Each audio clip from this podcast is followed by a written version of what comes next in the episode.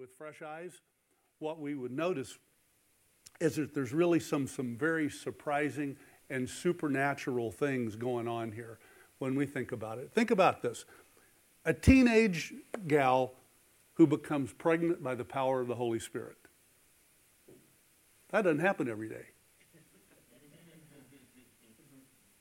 A fiance who remains faithful in, in that greater context. A young couple on an 80 mile donkey ride to Bethlehem, and the lady is expecting to give birth on any day. A birth in a barn. Shepherds who are willing to walk off their job at the risk of being fired, maybe. A star in the east that no one's ever seen, and wise men traveling across a desert to see a child king. And then messages through dreams and angels appearing in the sky. I mean, think about it. It is full of supernatural things. Yet, here's the challenge. It's why I bring this up. For a lot of us, we may have been around church for a long time may have been reading God's Word for a long time, and that's a wonderful thing. But you know, the danger of it is Christmas comes around every year, and at some point you might just get to go, yeah, I've heard that story. You know, yeah, I know, I know that story. Yeah, yeah, yeah, right? Like, move on. Okay, keep moving. Here's the danger we can start skimming it, right? Have you ever been reading something you've read a lot of times before?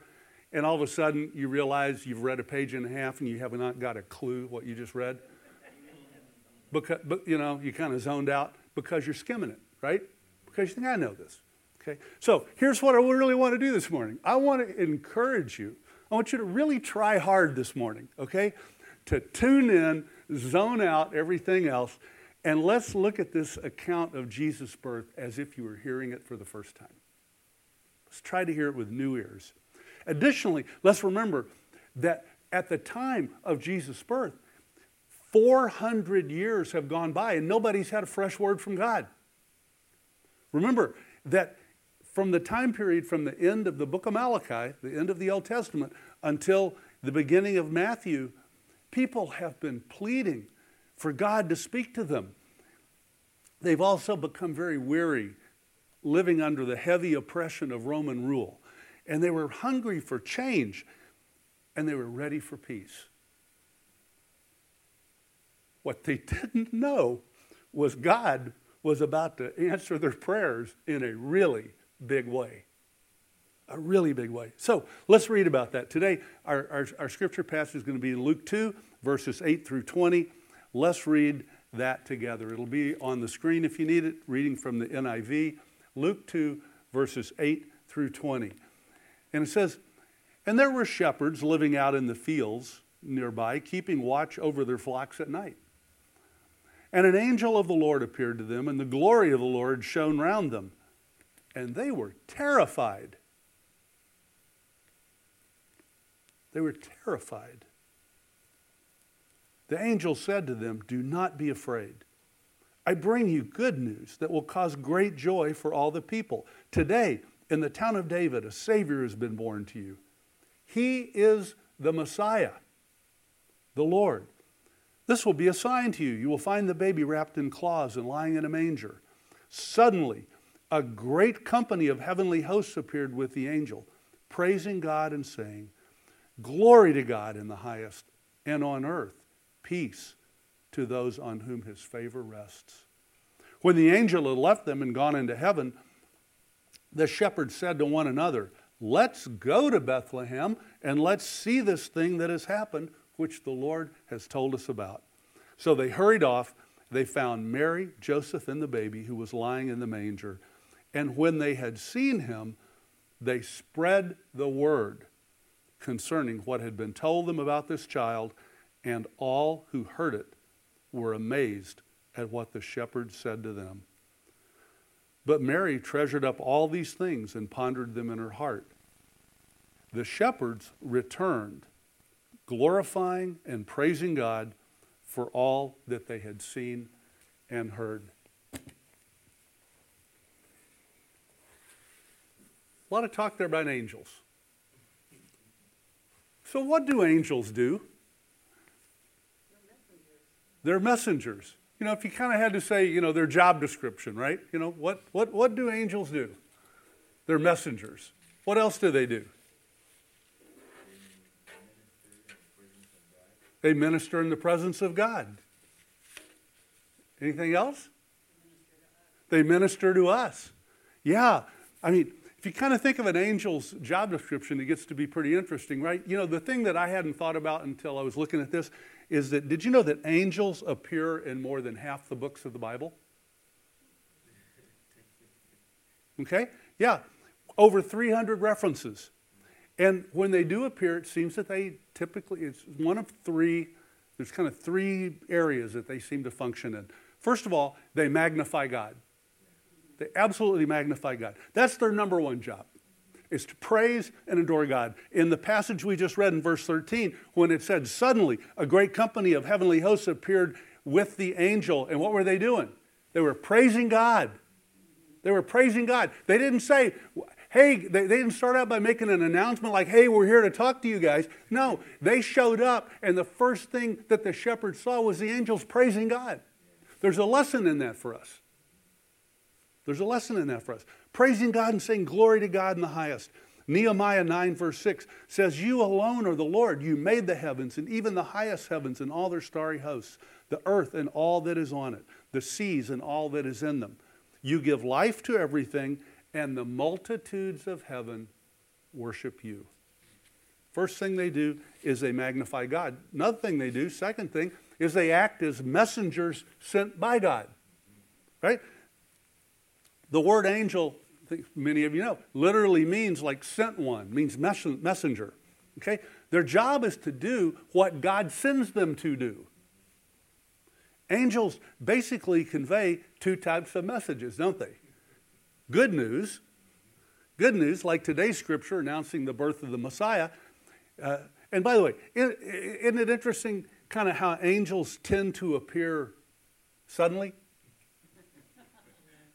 Right? You know what I mean? They don't send an email ahead that says, by the way, 10 o'clock, get ready, I'm, I'm, I'm coming.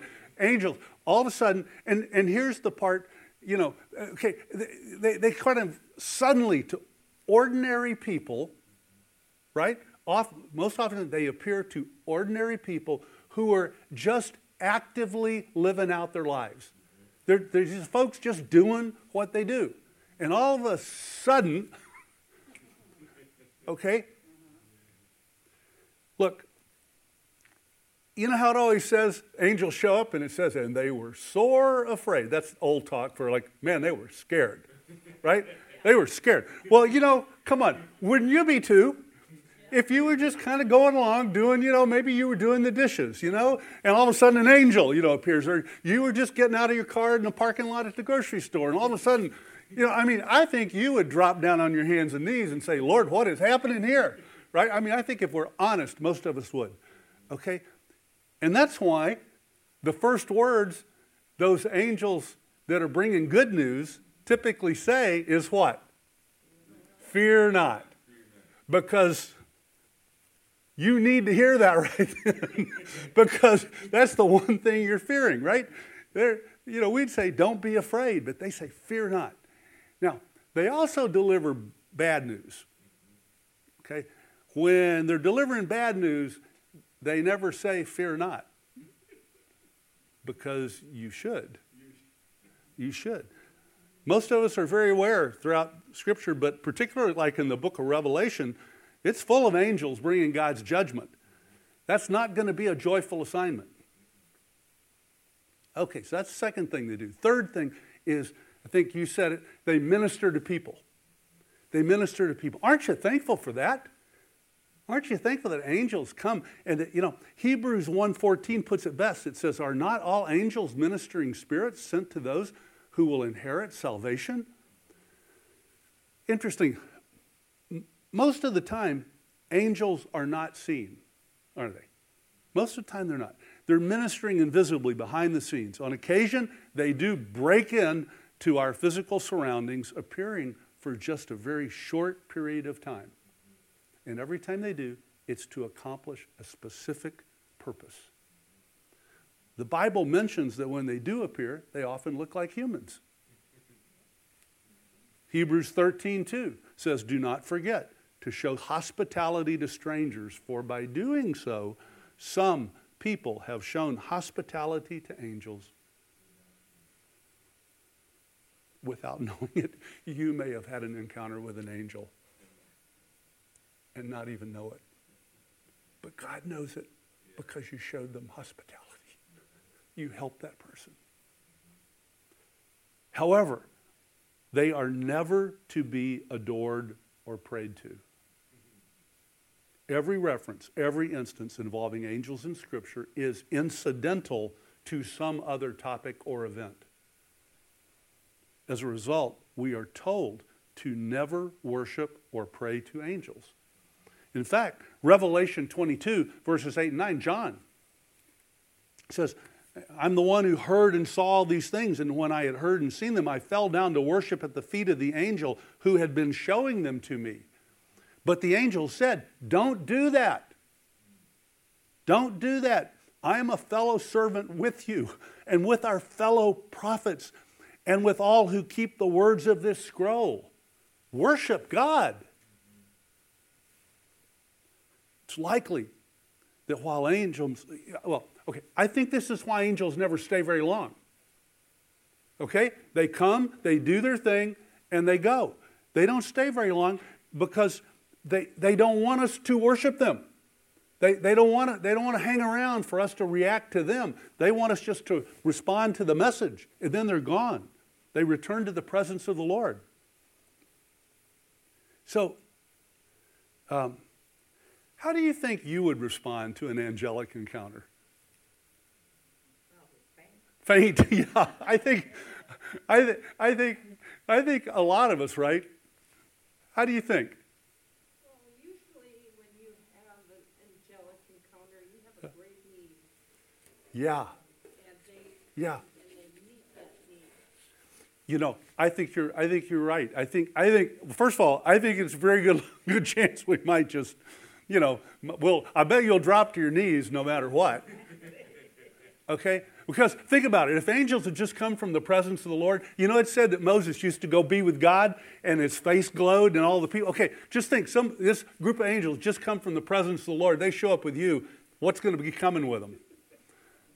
The glory of God. I think you're going to fall down on your knees one way or the other, okay? But yeah, I think I think the angels because they come and minister to us I think, I think they touch our hearts in a unique way that, that nothing else could at that moment. That's why God sent them. Sent them. So here's what let's do. Let's take a few minutes. I said let's look at this story like fresh for the first time. Let's look at this uh, event we've just read about, this account, and let's look at how four different participants in the Christmas story responded to their angelic encounters. Okay? The first one is Zechariah.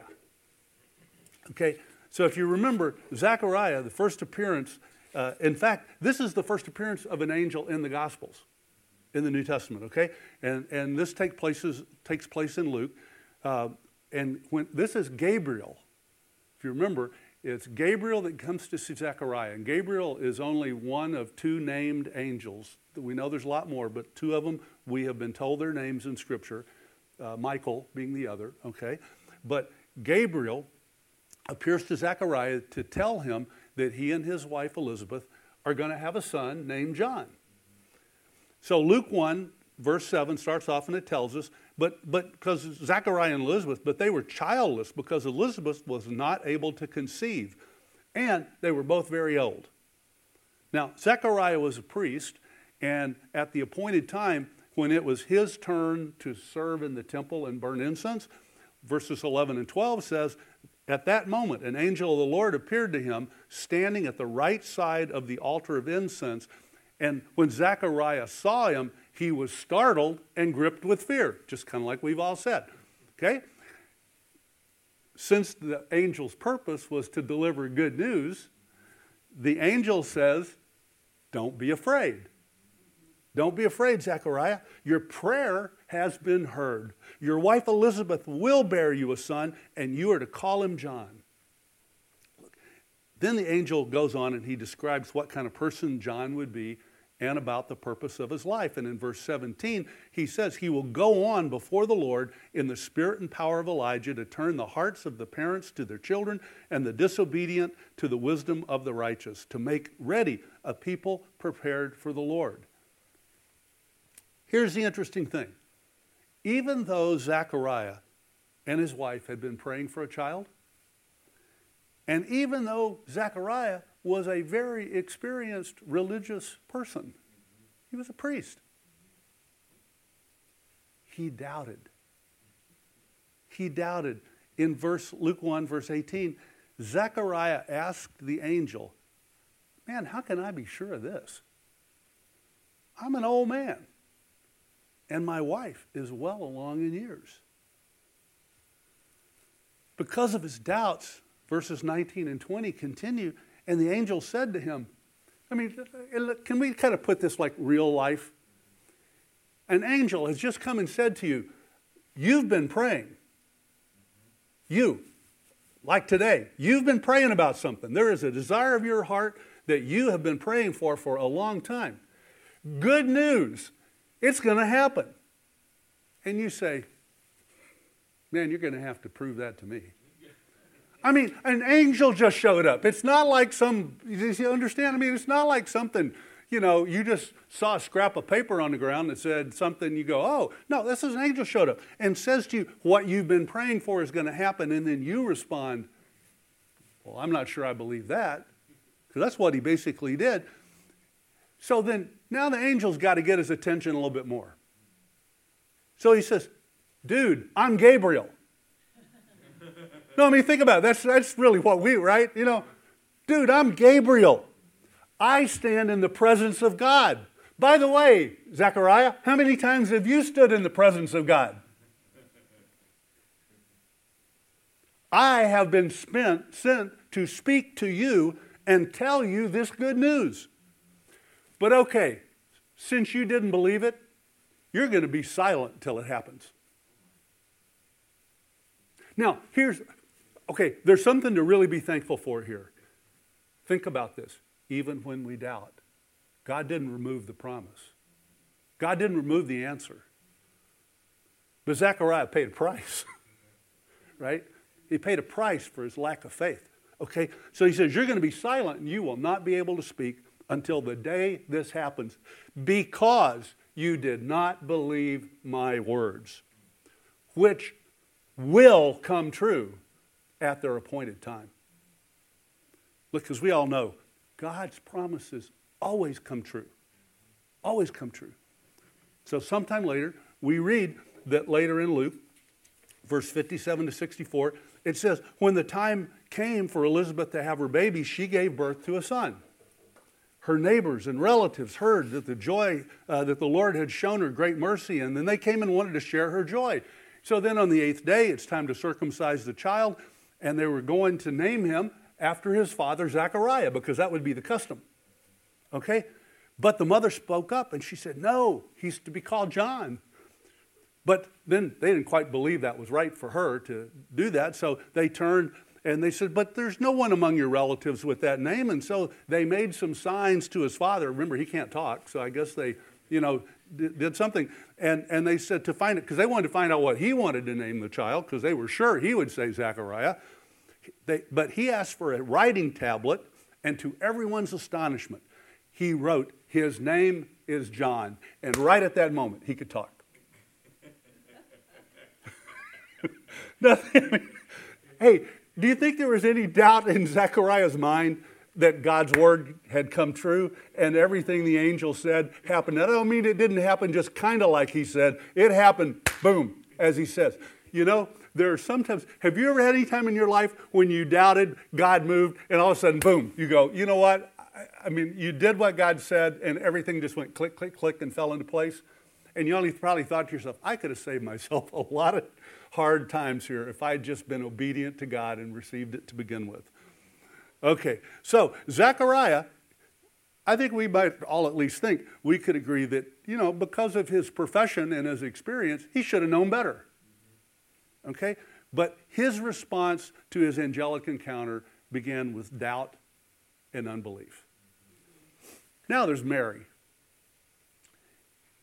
If we read about Mary in Luke 1, verses 26 to 38, we'll hear that, you know, now this kind of goes back, and now Elizabeth, who's had John now that we just read, now she's six months pregnant. So we're moving back to that period of time. In the sixth month of Elizabeth's pregnancy, God sent the angel Gabriel to Nazareth, a town in Galilee, to a virgin pledged to be married to a man named Joseph, a descendant of David. The virgin's name was Mary. The angel went to her and said, Greetings, you who are highly favored. The Lord is with you. She's a little young woman. And all of a sudden, the angel breaks into her day and says, Greetings. Mary was greatly troubled. I think that's the understatement of the year. Mary was greatly troubled at his words and wondered what kind of greeting this might be. I think Mary was scared to death too. But the angel said to her, because it was good news, do not be afraid. Mary, you have found favor with God. Wouldn't you like an angel to break into your day and say, You have found favor with God? Wow. Okay? You will conceive and give birth to a son, and you're to call him Jesus, and he will be great, and he will be called the Son of the Most High. The Lord God will give him the throne of his father David, and he will reign, reign over Jacob's descendants forever. His kingdom will never end. How will this be? Mary asked the angel, since I'm a virgin. The angel answered, The Holy Spirit will come upon you, and the power of the Most High will overshadow you. So the Holy One to be born will be called the Son of God. Even Elizabeth, your relative, is going to have a child in her own age. And she who was considered to be unable to conceive is in her sixth month. For no word of God will ever fail. How did Mary respond? I am the Lord's servant. May your word to me be fulfilled and the angel left her. Why was Mary's response so incredible? If you think about it, put her in the culture, put her in the time. What is so incredible about her response? She would be stoned to death if they found her. That's right. That's right. She could she literally was putting herself out there to potentially be killed. Gabriel's appearance to Mary was about six months after his encounter with Zechariah. And although it says Mary was greatly troubled, and you probably would be too if you were a young woman her age and you're going to be told what's happening here. And, you know, she said you're going to, she's told you're going to be pregnant, you're going to give birth to a child, and you're going to give him the name Jesus. But, you know, there's a lot to process there for a young gal. Now, and he, and he goes on to tell her that, you know, he'll be called the Son of the Most High. Now, while Zechariah denied and he didn't believe what he was being told as amazingly good news, Mary just simply wondered how this was all going to happen. You know, like, like how's this going to work out? Because I'm a virgin. She didn't say, I don't want it to happen or I don't believe it will happen. She's just going, you know, how does this happen when I'm a virgin? So then Gabriel gives her a few more details. And, you know, they must have been pretty hard for a young woman her age to comprehend. I mean, how she would become pregnant. Okay? Yet Mary responds with the heart of a servant. Verse 38, it told us, I am the Lord's servant, she answered. May your word to me be fulfilled. Mary was just a young woman, had all these plans out in front of her. Now there's kind of a, the angel come and, and, and is going to change things a little bit, quite a bit. And she really wasn't sure how it was all going to work out. But she surrendered to God's plan anyway. Mary's response to her angelic encounter, encounter was, you know, I'm not sure how it all works out, but I'm in. I'm, I'm surrendered. Do you think you and I ever ask God for too many details? before we're ready to say, I'm in, I'm surrendered. And yeah, a lot of us have got our own. There's really a difference, right? A lot of us, as we have our own plans and we say, God bless my plans, particularly when we're like halfway done with it and it's not working out and it's not working out. okay? The more I th- have thought about Mary, the more impressive she is to me. When you, was willing to sacrifice something very important to her, her marriage to Joseph. Yes. Any she was she didn't know how it was going to work out. She didn't know what would happen, but she all she knew was if God asked her to do something, she was going to say yes. Man, I hope for all of us we're that willing to just step out. You talk about stepping out of the boat. You talk about going all the way out to the end of the limb. I mean, Mary did. Could have lost her life, could have wrecked her potential marriage, People were going to talk about her. There was never going to be anything good said, right? There was going to be a lot of gossip, none of it good. She said yes anyway. Okay? Then there's Joseph. It's no surprise that Joseph needed an angelic encounter, is it? Is that, is that any surprise? Now, now that we know what we know, is it any surprise that he needed an angelic encounter?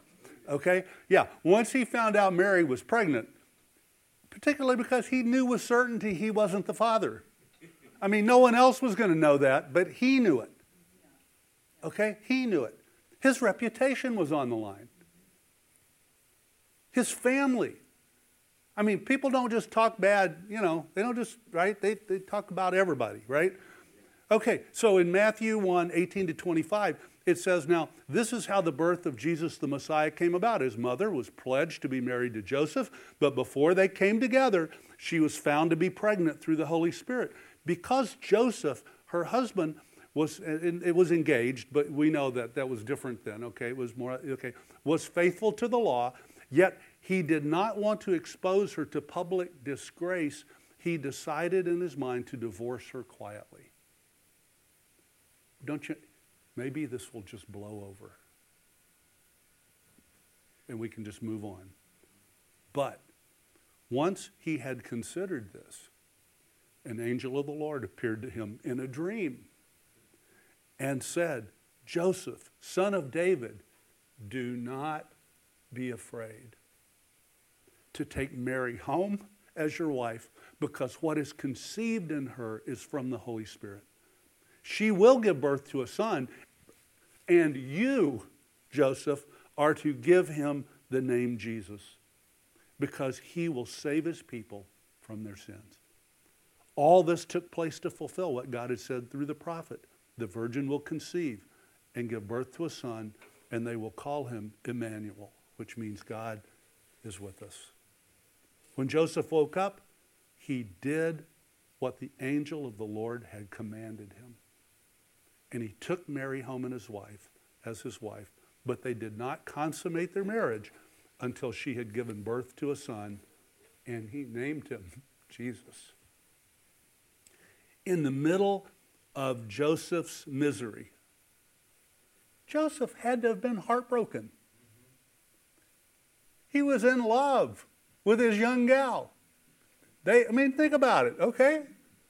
He was heartbroken. He was in love. He was doing all the steps. They had picked out the cake. They had been in the, you know, I mean, they had the caterer. They, they, had, they had the deal ready. They had a plan for, just like we would talk today, they had a plan. They were stepping it through. All of a sudden, they get this message. And now, don't you know that Joseph's heart is broken? In the middle of it, he receives a visit from an angel. But the angel said, Don't be afraid to take her home as your wife. It's going to be okay. Because what is conceived in her is from the Holy Spirit. She hasn't been unfaithful, Joseph. She hasn't broken her commitment to you. She has done nothing that would cause you to need to pull away. By the way, that didn't, nowhere did it say and the rest of the world's going to know that. No, that's a big deal. There's nowhere here that this said, when the angel said that, it says, There's no reason for you not to take her home as your wife. But the angel did not go in and say, And by the way, I'm going to show up on the front page of the paper, and, you know, we're going to announce from the skies that you guys were okay, that this was God. Okay? Let's remember that although the angel first settles Joseph down by telling him, Don't be afraid, he is still telling him that his assignment is going to be to marry a woman over whom a cloud will hang for a while, okay? and he's going to raise a child that is not his own.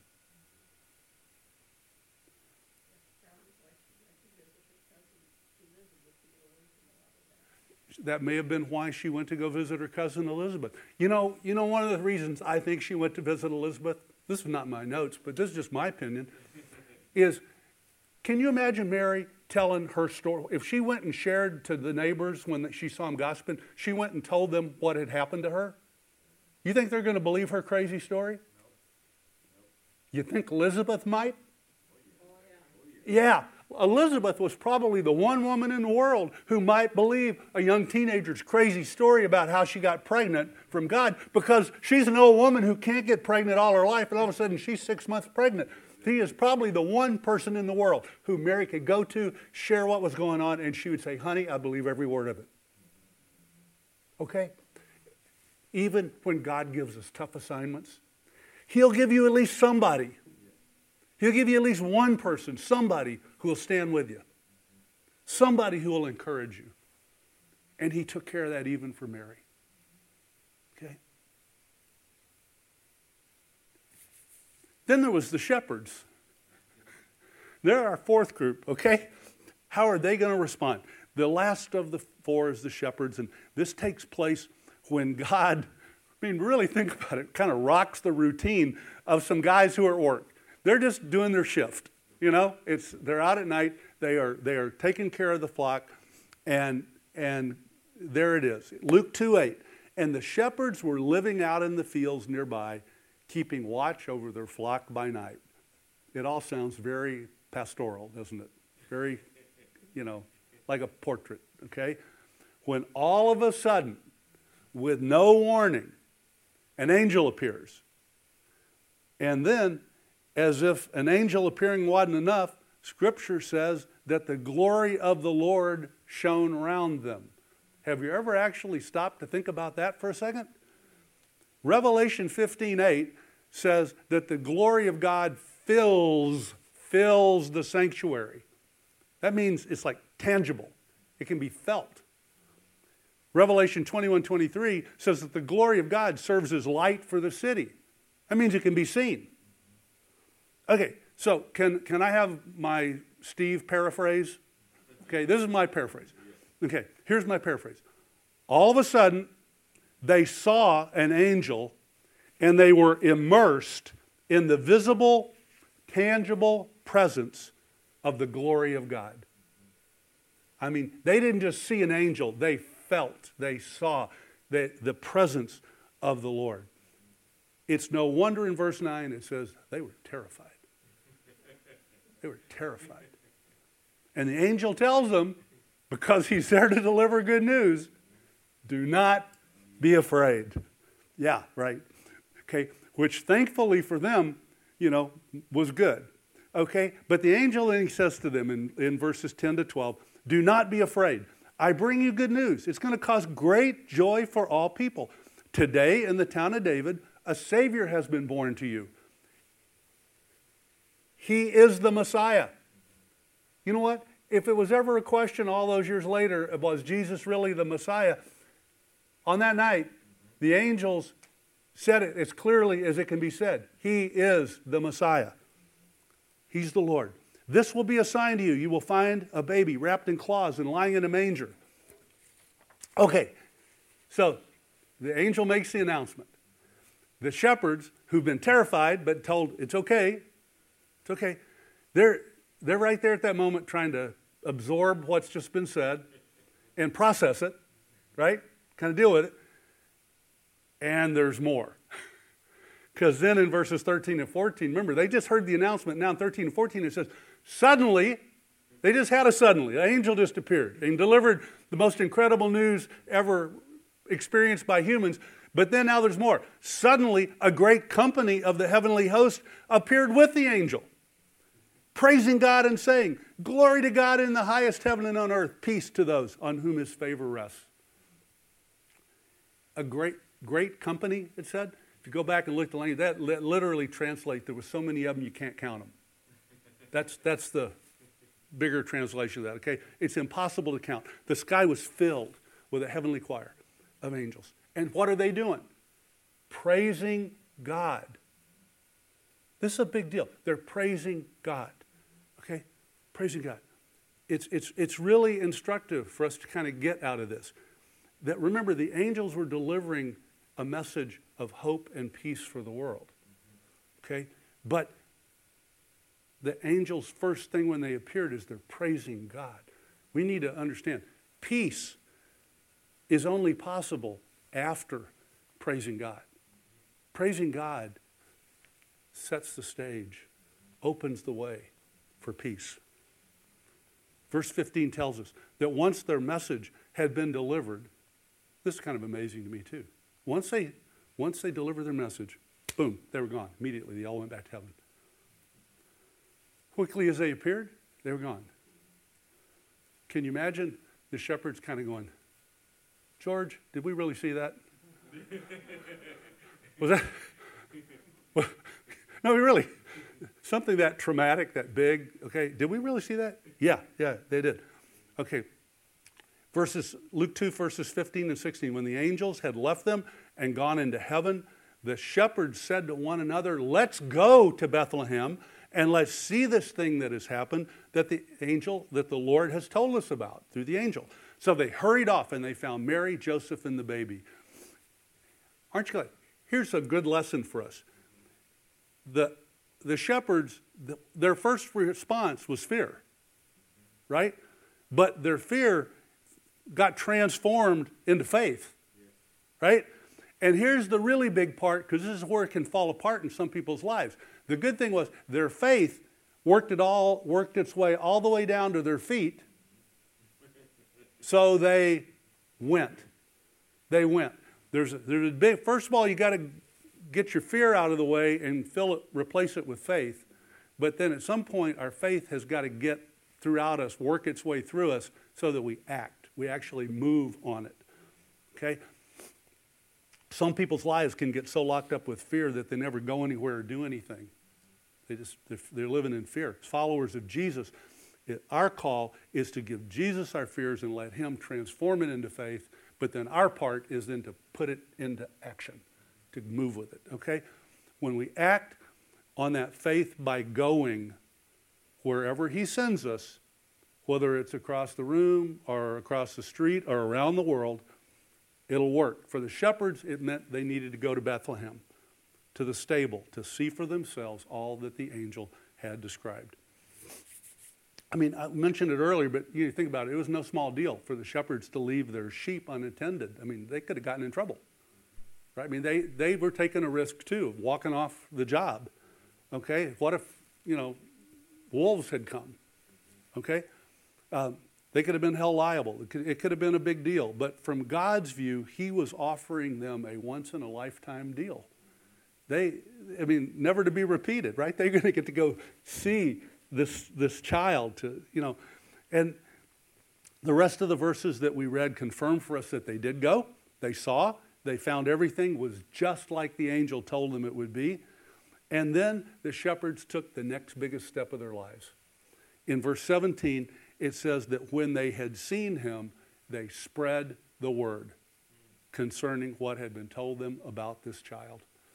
The shepherds responded to this angelic encounter not only by believing the good news, but then by broadcasting it, by sharing it with everyone, it says. So I think one of the questions, you know, we could all ask ourselves then is how do we respond to God's announcement that peace in our life is now possible, right? How, how do we respond? How can you and I experience God's peace?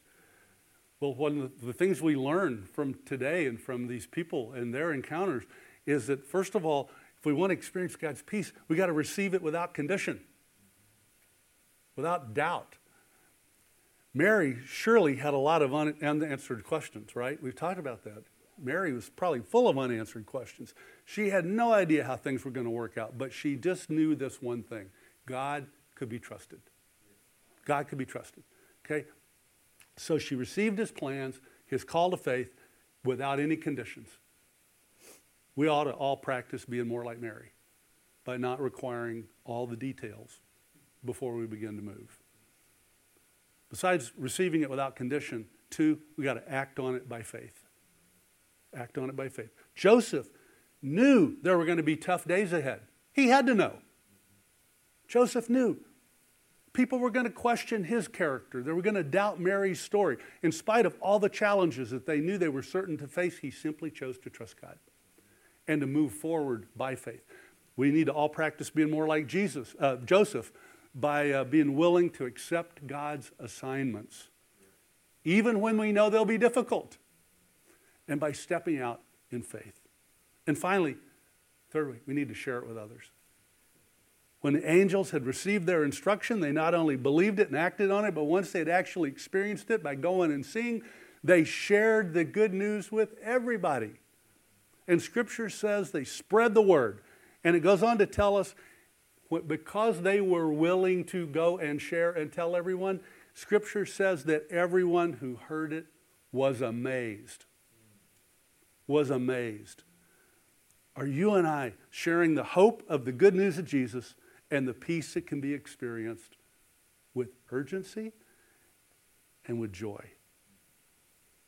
So, the question for you today, as you stand, let's get ready to close, is is, is it possible that God is seeking to sow peace in your heart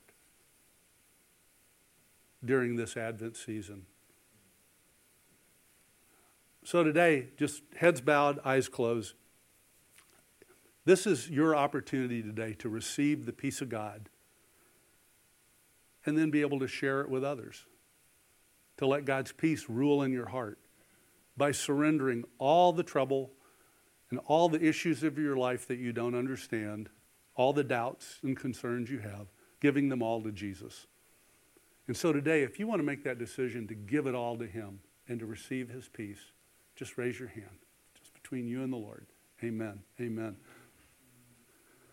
So, Father, today, you've seen our hearts. Father, you know our desire is to experience your peace. And so, Lord, we just ask you now for each one of us to lay down those areas of doubt, those areas of concern, those things, Father, that we don't know how to go forward, but you do, to lay them down at the foot of your cross. And we ask you, Lord, to remove all those questions with your peace and your love. We ask that in Jesus' name. Amen. And now may the Lord of peace himself grant you peace at all times and in every way. The Lord be with you all. Amen.